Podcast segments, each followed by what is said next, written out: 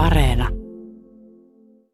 Kun nyt ja ajattelee sitä tilannetta, että lähti, mulla oli loppujen aika vähän harjaannusta englannin kielen käyttöön, mutta niin sitä sitten vaan uskalsi lähtee. Mulla oli pahvinen matkalaukku ja kirppikseltä ostettu pikkutakki, joka taisi olla sitä sama, mikä tulee vielä seuraavassa kuvassakin esiin. ja tota, sitten joutuu tämmöiseen paikkaan kuin New York.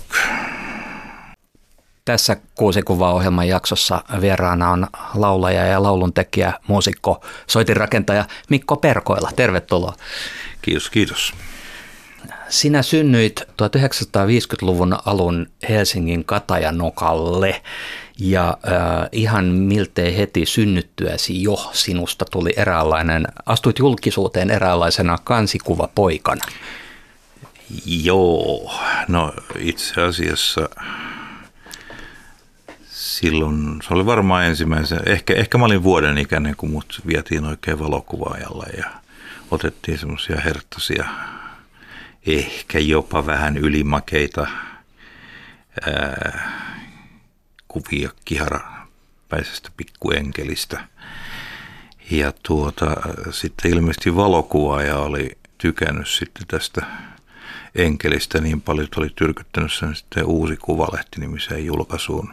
Siis tämmönen, se oli viik- muistaakseni viik- viikoittain, vähän niin kuin Suomen kuvalehden tapainen, mutta ää, ilmeisesti hävisi sitten kilpailun.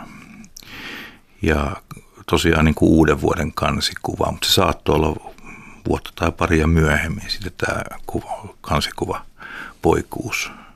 Siinä meni kansikuva poikuus, niin.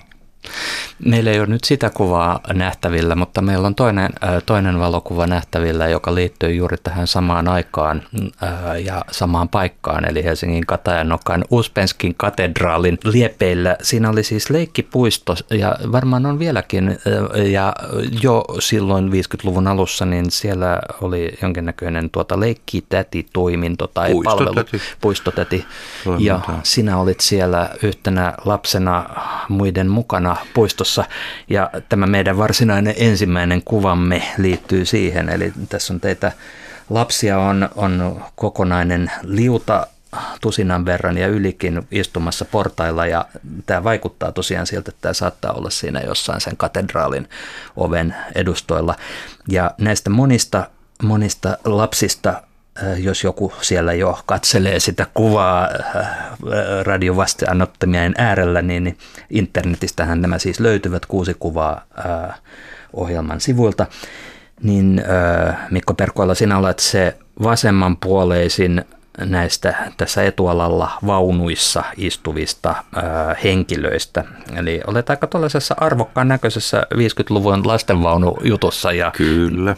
kynärpää sillä lailla ikkunaluukosta tulee ulos kuin olisit peräti taksikuski tai joku niin kuin, habitusta jo vähän kopioinut. Joo, tai urheiluauto ja siihen tässä pyritään edelleenkin 70 vuotta myöhemmin. Että joskus vielä, joskus vielä sitten kyynärpää tyylikkäästi ulkona.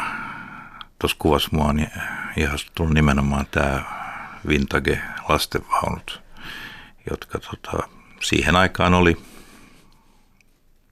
se oli sen ajan tyyliä ja ne oli karut, mutta toimivat. No siinä on tuosta kaarevuutta ja kaikkea. Miten, muistatko tuosta ympäristöstä, minkälainen, minkälainen tuota sosiaalinen pelikenttä oli Uspenskin katedraalin vieressä oleva leikkipuisto? No mä en siitä juuri mitään muista. Itse asiassa mä oon ajatellut, että mun ensimmäinen oikea muisto ylipäänsä kyllä liittyy siihen Uspenskin puistoon. Ja se oli sitten – saattoi olla jouluna 52, eli mä oon silloin ollut ää, lähes kolmevuotias ja siinä nyt ehkä voisi realistisesti ajatella, että on jo oma muisto, jota mä en ole kuullut mistään muualta. Että siellä oli, siis sinne tuli, puistuttelin kutsumana ilmeisesti tuli joulupukki sinne puistoon ja jakoi lapsille nameja ja mä olin sen jälkeen ollut hyvin vakuuttunut siitä, että joulupukki ei suinkaan asu Kor- Korvatunturilla tai Pohjoisnavalla tai missä nyt sanotaankaan, vaan Uspeskin katedraalin alla, koska se tuli sieltä jostain noista salaperäisestä ovesta ja tota, tämä johti mun, tai joo, vaikutti mun ajatuksiin joulupuista. Siellä se on ollut. Ja mä sain sieltä karkin. Se oli vielä tällaista vähän niin kuin pula-aikaa. Tämä, minkä mä sain, niin oli sellainen pieni suklaa kuvio karkki, jossa oli, oli auto. Ja se, oli, se on jäänyt niin kuin mieleen, enkä mä usko, että kukaan on mulle tätä pystynyt kertomaan. Että se, sikäli mä oon tulkinut sen niin kuin ihan omaksi muistoksi. Katajanokka oli siis tämä aivan niin kuin varhaisen lapsuuden miljö, mutta teidän perheenne muutti siitä sitten aika pian Helsingin Erttoniemeen, joka sitten tuli sinulle merkittävämmäksi paikaksi. Joo, siellä mä varsinaisesti kasvoin tällaiseksi muiden lasten kanssa toimivaksi ja siellä oli 50-luvun alussa lapsia oli aika paljon, uudet, uudet talot Herttoniemessä – Mäyrätiellä ja siellä oli lapsperheitä todella niin kuin paljon. Ja pihalla oli aina, aina niin kuin kavereita ja se oli hieno ympäristö kyllä kasvaa sille, että siinä oli luonto lähellä, siinä oli meidän talon, talo oli vielä siinä semmoisen korkean kallion, kallion päällä, josta sitten tota, pääsi vanhakaupungin Lahden rantaan vähän kiertämällä. Ja kyllähän sieltä tietysti kiivettiinkin kallioita pitkin ylös ja alas. Se oli todella hieno miljö. Ja erilaisia leikkipaikkoja löytyi jatkuvasti. Oli toisaalta turvallinen ja toisaalta jännittävä ja monipuolinen alue kaiken kaikkiaan. Ja siellä sitten kävin leikkikoulua ja kansakoulua – ja sitten kai mä olin sitten kymmenvuotias, kun siirryin Helsingin kantakaupunkiin Norssiin oppikouluun. Et sitten herttoniemeläiselämä jäi vähemmälle ja kaverit keskittyivät enemmän sitten tuonne kantakaupunkiin. No jotenkin näihin aikoihin ö, sitten ilmeisesti sitten vähän, vähän niin just isompana niin musiikki tuli elämään, niin mi, mi, minkälaisena ö, hahmona musiikki tuli elämääsi? Musiikki tuli ö, ensinnäkin radion kautta, silloin kun nyt ei soinut radiosta Mantovaanin jouset tai operettisävelmät, niin siellä kuitenkin sen, sen verran kuuli sanotaan tai Helismaan tarinoita ja muuta, että se, se niin kuin herätti jo siinä vaiheessa. Tämä, tämä on hienoa. Noita tarinoita on hieno kuunnella. Pianoa pantiin tietysti soittamaan ja pianotunneille varmaan kuusivuotiaana. Ja soitin pianoakin aika paljon, aika pitkään ja kävi vaan näin, että kun opettaja vaihtui ratkaisevassa vaiheessa just silleen niin kuin murrosien alla ja opettaja vielä totesi, että nyt laitetaankin kaikki uusiksi, että nyt joudut opettelemaan koko paletin uudestaan, niin se oli sitten siinä, että hetkinen, ei, ei tämä mulle sovi. Sitten meni vähän aikaa ja sitten mä sain ostettua ensimmäisen kitaran joskus, no se oli vasta vuonna 1965, mä olin 15-vuotias silloin. Mutta kyllä musiikki oli silleen kavereiden kesken ja perheessä myöskin ihan läsnä koko ajan. Kaikki vähän soitti. Mulla oli kaksi iskoa, jotka molemmat soitti pianoa. Mutsi soitti pianoa. Faija olisi soittanut viulua, mutta oli haavoittunut käteen sodassa ja ei, ei sitä pystynyt muuta kuin silleen silloin tällä vähän tapailemaan enää. Niin oikeastaan sitten äh, mua rupesi viehättämään hirveästi amerikkalainen folk-musiikiksi saatettiin jo siinä vaiheessa sanoa, vaikka se tuli vähän ehkä myöhemmin. Mutta siis tämmöinen kansanmusiikki, pohjainen laulu, laulu, laulustaili. Toinen systeri oli vissi luki englantilaista filologiaa ja Ja, ja sitten sillä oli kortti tonne American Centeriin, joka oli tämmöinen äh, kulttuurinen äh, näyteikkuna. Tarjottiin niin kuin suomalaisille amerikkalaista kulttuuria sitä kautta. Sieltä sai, siellä oli kirjoja, siellä oli levyjä, nimenomaan levyt sitten kolahti, kun sieltä sai. Muistan jotain, siis on varmaan edelleenkin ohjelmistossa yksi sellainen amerikkalainen, Amerikan irlantilaisten ilmeisesti tekemä tai jonkun Amerikan irlantilaisen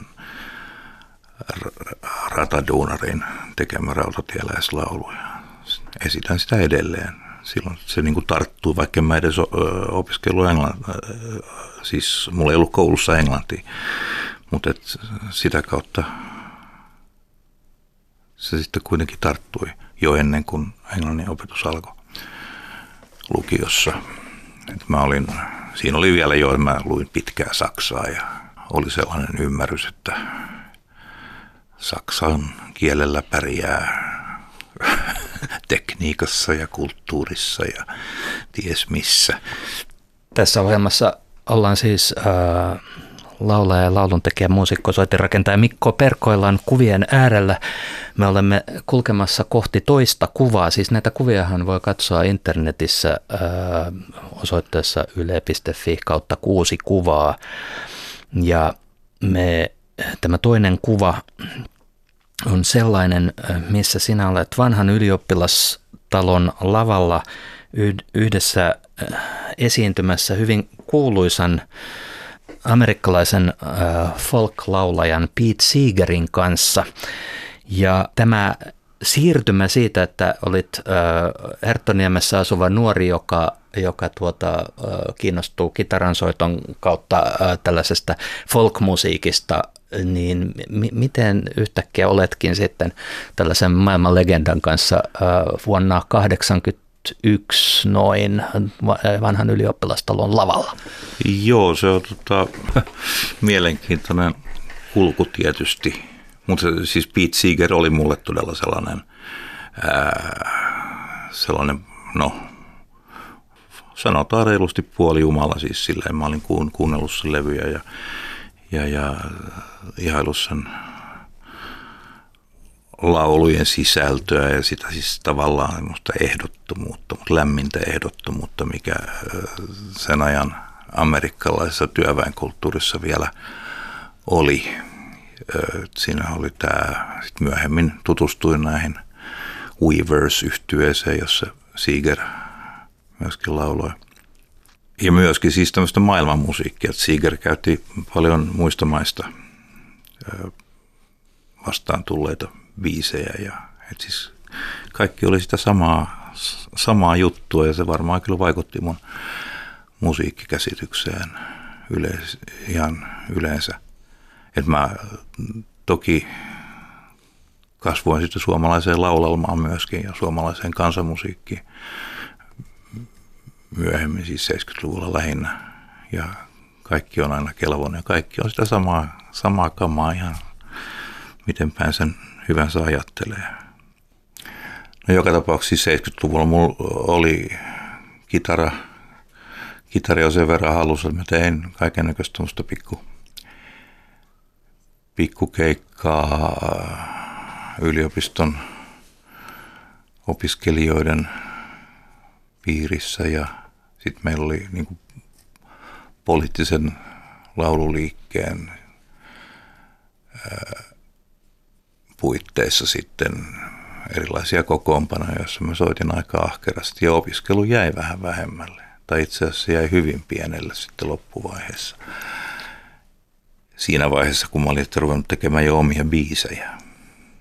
Mutta opiskelit äh, vähän näihin lauluasioihin liittyviäkin asioita. No kyllä joo, siis kansatiede oli pääaineena ja sitten, sitten kansanrunoustiede ja, ja siihen sitten sopivia joku kurssi etnomusikologia,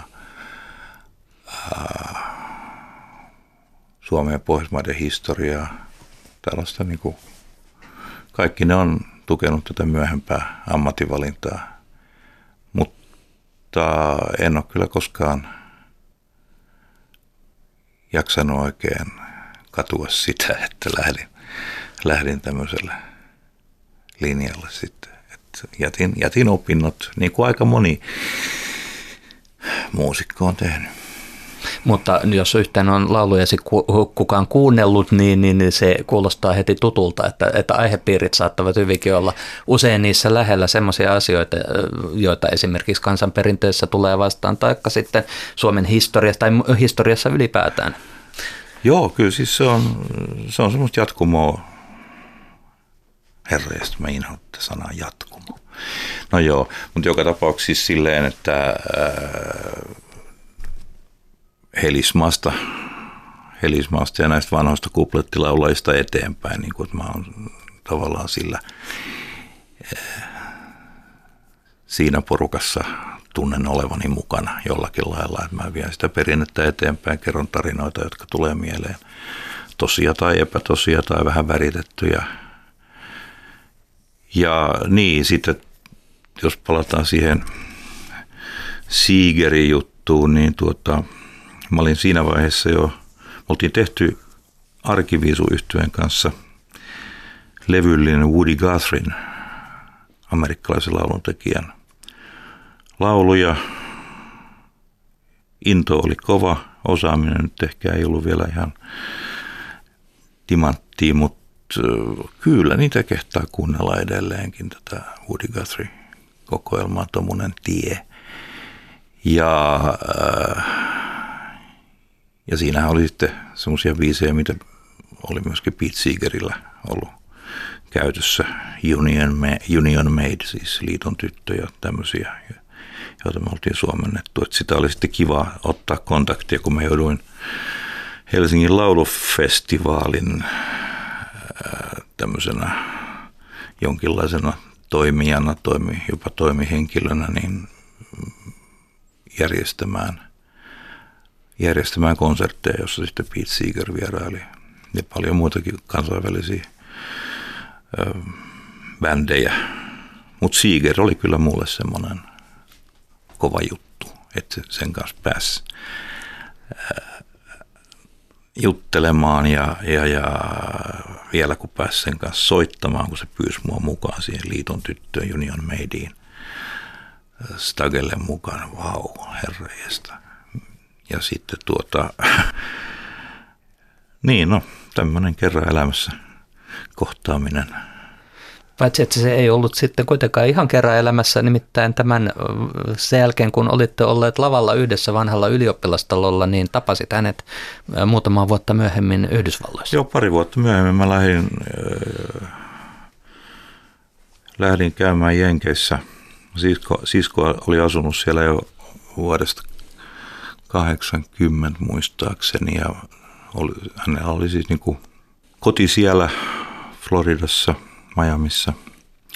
Ja mä lähdin moikkaamaan sitä ja sitten mulla oli vielä vähän niin kuin matkakassan täytteeksi sovittu muutama keikka Amerikan suomalaisten parissa New Yorkin se Finger Lakes-alueella ja, ja, ja sitten Floridassa, Lantanassa ja sitten Washingtonissa tämmöinen pikkuinen koti, kotimusiikkiilta.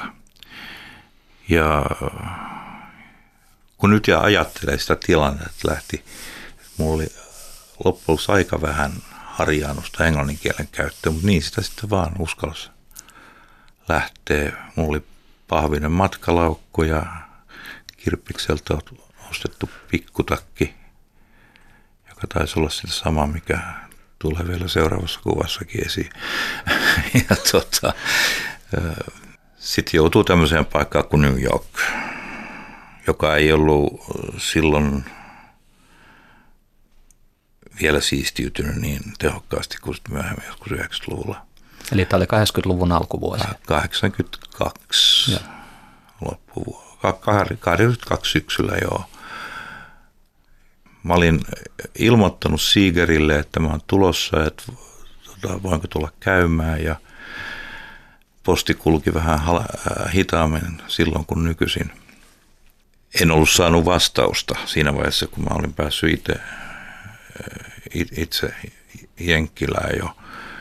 Mä kävin yhden, hetken mikä sen kaverin nimi nyt oli, Oscar Brandt, toinen folklaulaja, jonka konsertissa mä kävin. Menin sitten juttelemaan, että sattuisiko sulla olemaan Peten puhelinnumeroa ja, ja sitäkin kautta sitten sain kontaktin, vaikka Pete olisi kyllä lähettänyt kortin, josta sitten nykyinen vaimoni kertoi puhelimessa. Ja kas kummaa, puhelinnumerot oli ihan samat. Tota, sitten mä vaan soitin Petelle ja sopisiko tulla käymään. Ja se oli hieno, se oli hieno, se oli sen reissun näin kohokohta, että junalla ylös Hudsonjokea ja Beaconiin kaupunkiin. Pete oli vastassa ja, ja me käytiin siellä, hänellä oli tämmöinen Hudson joen puhdistuskampanja meneillään silloin. Tai ei hänellä, mutta siis iso, iso porukka halusi Hudsonjoen puhdistuvan silleen käyttökuntoon. Ja siellä oli äh, parikin tällaista purjelaivaa, jolla ne seilas. Toinen oli, oliko se Freshwater vai mikä se oli. Ja sitten joka tapauksessa siellä rannassa oli niiden toinen sluuppi, Woody Guthrie nimeltään, jonka kyytiin sitten pääsin pikkukiepille siinä joella. Ja sitten käytiin Peten kotona. Vielä tuosta, että eikö se ole vähän vaarallista mennä tapaamaan idoliaan, että tota, jos ei hän olekaan sellainen kuin mitä kuvittelee. Tietysti olette tavannut jo aikaisemmin. Millainen ihminen tämä, tämä kuuluisa lauluntekijä oli? No sehän oli silloin jo Helsingissä käydessä. Se oli siis niin, niin äh, rento ja ystävällinen ja lämmin henkilö. Ei, et, tota, ei, ei siinä tullut mitään tämän tyyppistä pelkoa. Et jotenkin se teki muuhun semmoisen vaikutuksen, että uskallisin ottaa yhteyttä. Oli hieno mies, kyllä. Tähän matkaan ehkä liittyy jonkinlainen aasinsinta kolmanteen kuvaamme, joka on Helsingistä ja se on avioliitto Palatsista, paikasta, jonka ainakin, en tiedä kuinka moni sitä, sen tuntee avioliitto Palatsina, mutta siellä järjestettiin siviiliviikkimisiä Helsingin kampissa siinä hankkijan autotalon ja presidenttihotellin välimaastossa. Ja tämä kuva, kolmas kuva on sieltä ja olet siinä juuri mennessä vihille vaimosi kanssa olette edelleen naimisissa, mutta miten tämä siis matka, oliko tämä matka, että olit poissa kaukana Suomesta, kypsyttikö se sinu, sinun, sinun tota, avioliittoaikeitasi vai mi, mi, miten no, nämä asiat niin liittyvät toisiinsa? Kyllä ne liittyy toisiinsa silleen, että tota, mä itse asiassa, me oltiin asuttu pari vuotta kimpassa ja mä olin silleen vähän, että mitähän tässä nyt, että, ei kai tässä nyt ainakaan naimisiin mene ja muuta tämmöistä. Ja sitten kuitenkin se kääntyy siihen, että, että mä, no ensinnäkin mä sain siis tiedon tästä Siigerin lähettämästä postikortista puhelimitse ja sitten toisaalta myöskin sitten tämä, tämä että me oltiin niin kuin, no kyllä me oltiin ehkä jollakin tasolla rakastuneita. Kyllä kai. No joo, oltiin. Oltiin, oltiin. Ja se, sen ajan New York oli mulle jotenkin semmoinen ahdistava mesta.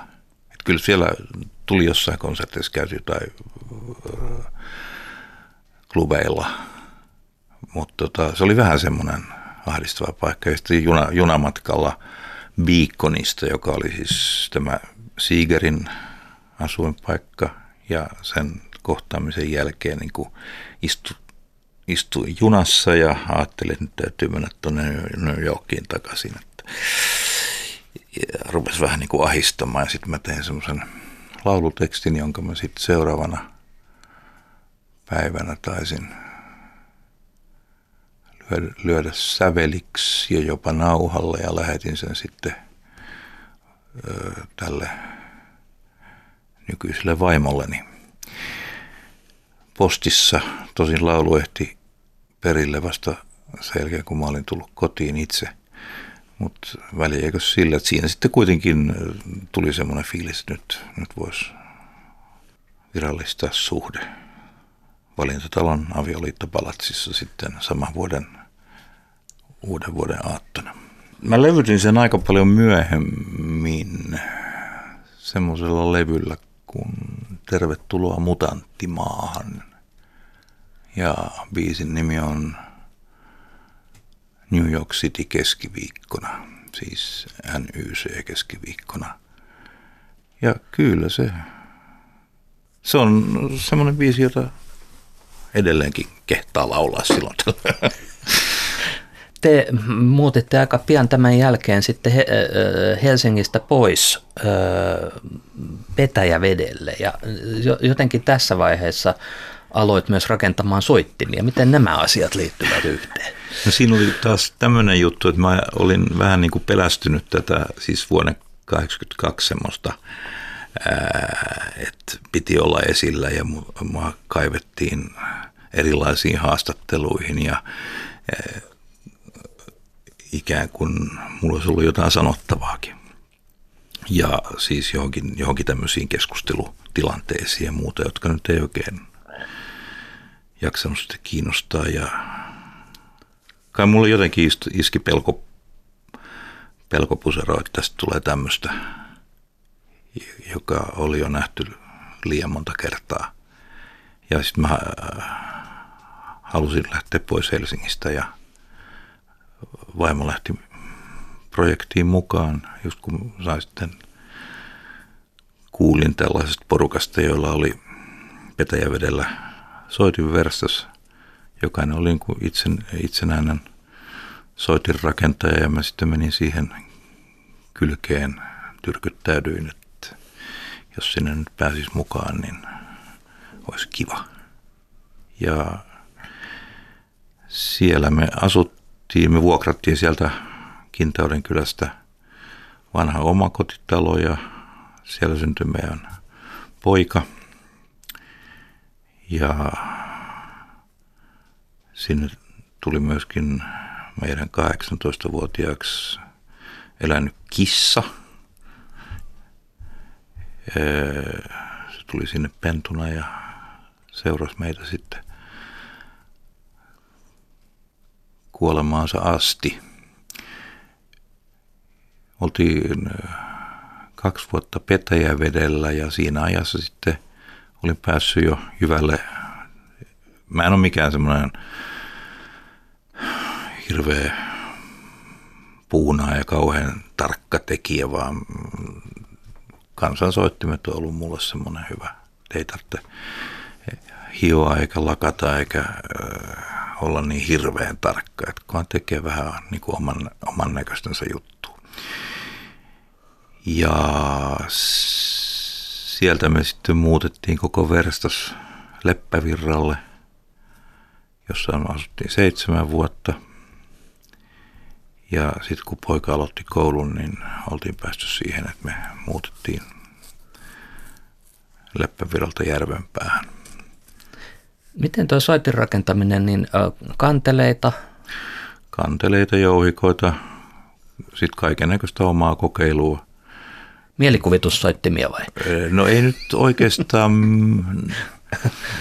mielikuvitussoittimiakaan niin, mutta siis kun oppi, oppi vähän siitä, miten ääni syntyy missäkin mm. soitin ryhmässä, jousisoittimissa ja kielisoittimissa ja puhaltimissa ja siis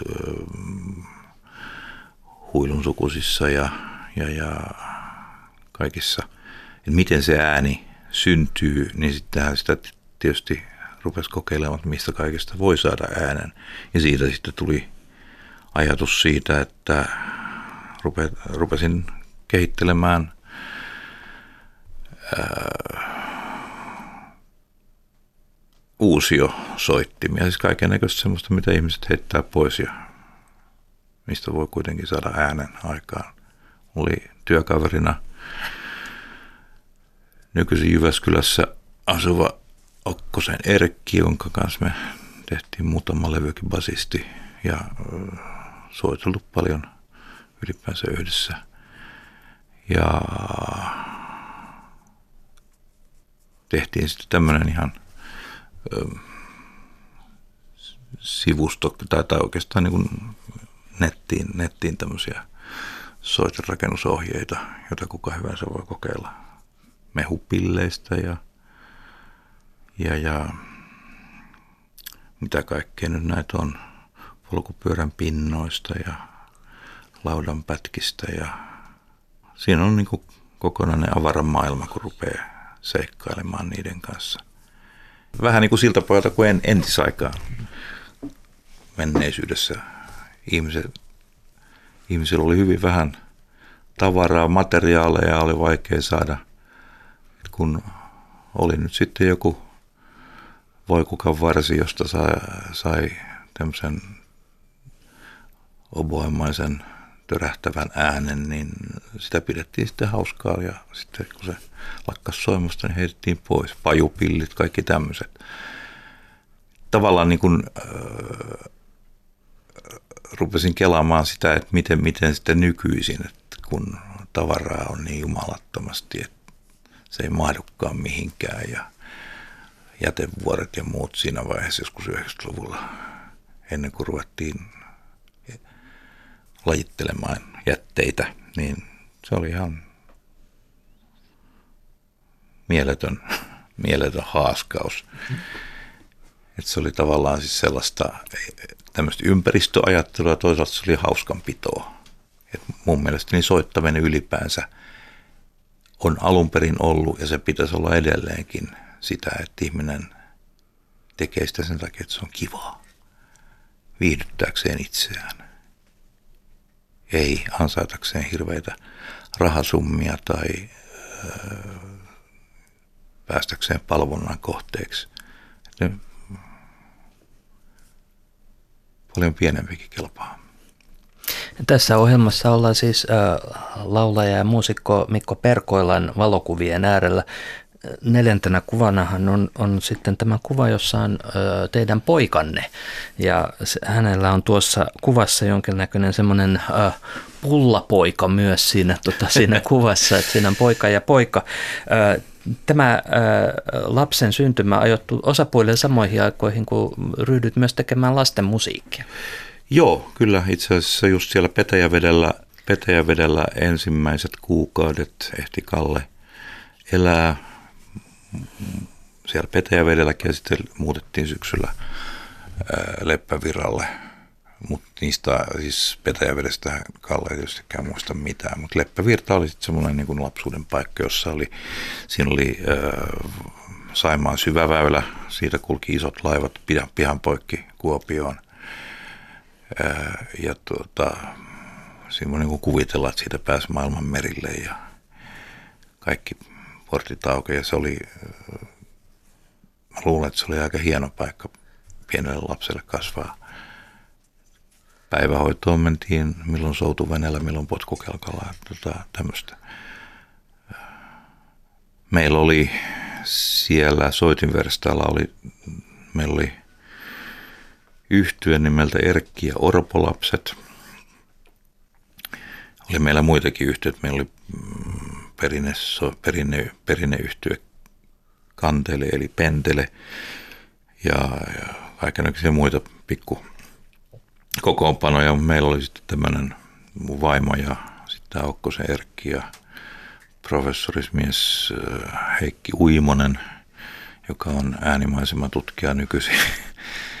Me tehtiin tämmöistä äh, vaimon tekemiä biisejä ja kaiken näköisiä semmoisia kivoja juttuja, mitä me oltiin itse haluttu joskus soittaa muiden tekemiä folkin suuntaan mentiin, ehkä vähän johonkin vanhaan jatsiin ja tämmöiseen myöskin. Ja tässä oli semmoinen ongelma vaan, että meidän poika ei oikein tykännyt siitä, että me oltiin pois hänen luotaan sitten jonkun tämmöisen tyhjänpäiväisen asian kuin musiikin takia ja, ja antoi myöskin ymmärtää. Siis aina kun oli treenit tai, tai keikka, niin sitten oli pakko hoitaa lapsenvahti.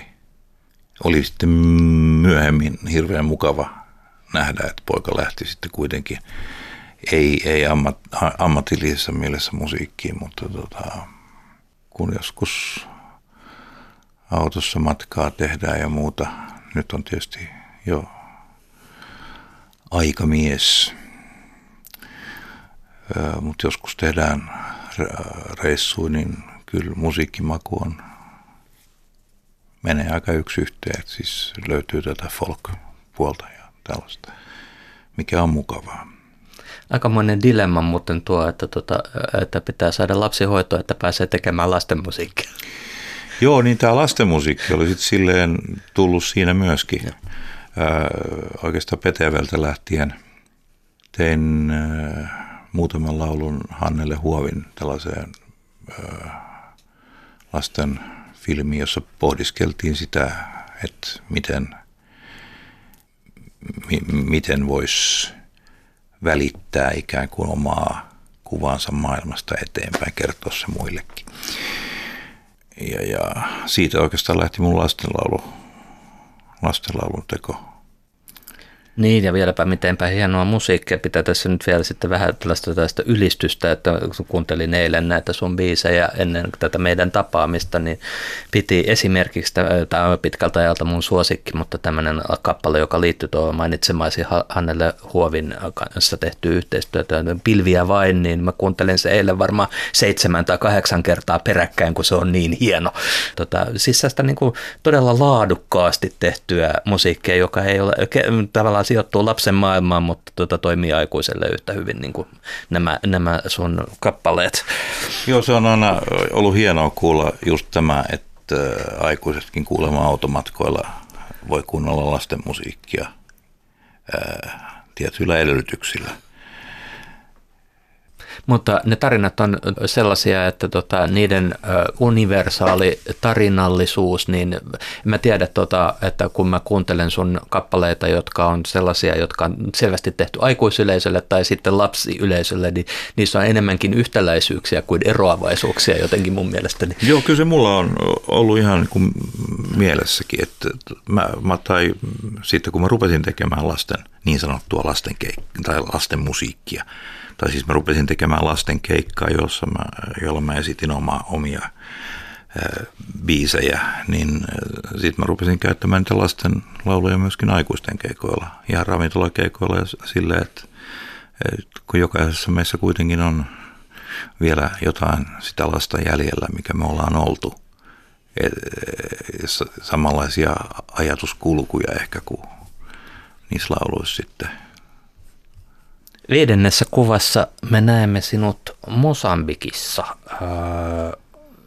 keskellä suurta ihmisjoukkoa ja olet siellä esiintymässä trubaduurina. Että siinä näyttäisi olevan kitara ja sitten huuliharppokin olisi mukana. Ja, ja tuota, olet käynyt siis Mosambikissa muutamaankin kertaan ja siihenkin vielä liittyy sitten tämä, tämän, tämän laulutarinan kerronnan lisäksi vielä tämä soitin rakentaminen.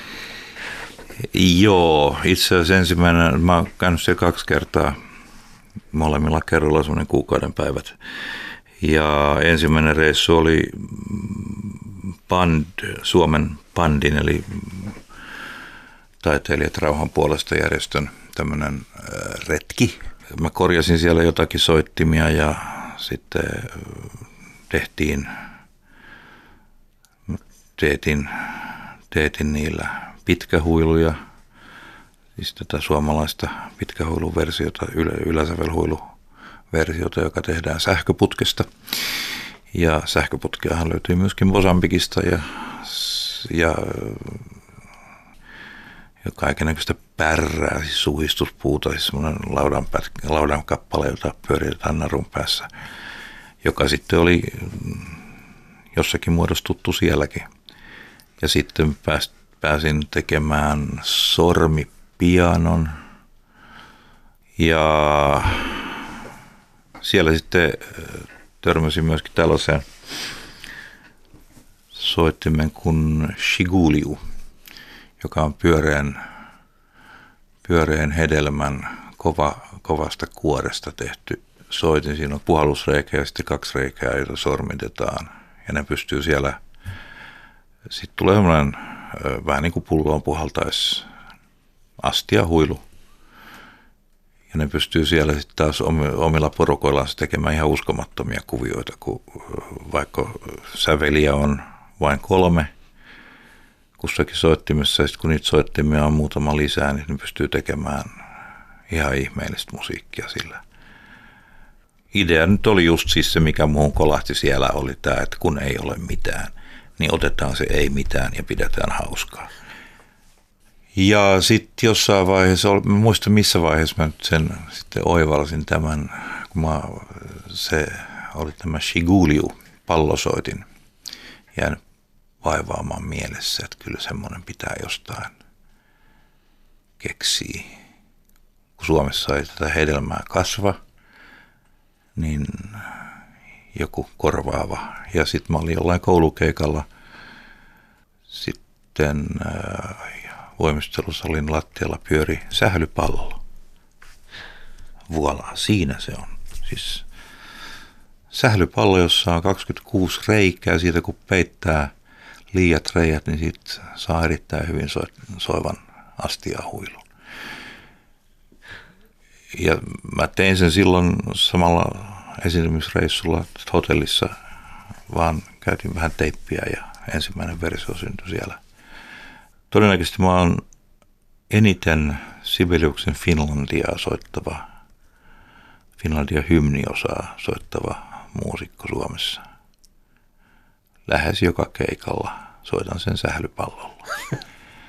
Mitenkäs, meillä on viisi kuvaa nähtynä, mutta koska tämä ohjelma on nimeltään kuusi kuvaa, tässä on ollut tapana kuvitella kuudes kuva, joka on ehkä mahdollisesti vielä ottamaton kuva. Ja, ja tota, jos, jos, jos kuvittelisit jonkun kuvan, minkä haluaisit esimerkiksi tulla otetuksi, niin mitä, mitä se voisi olla?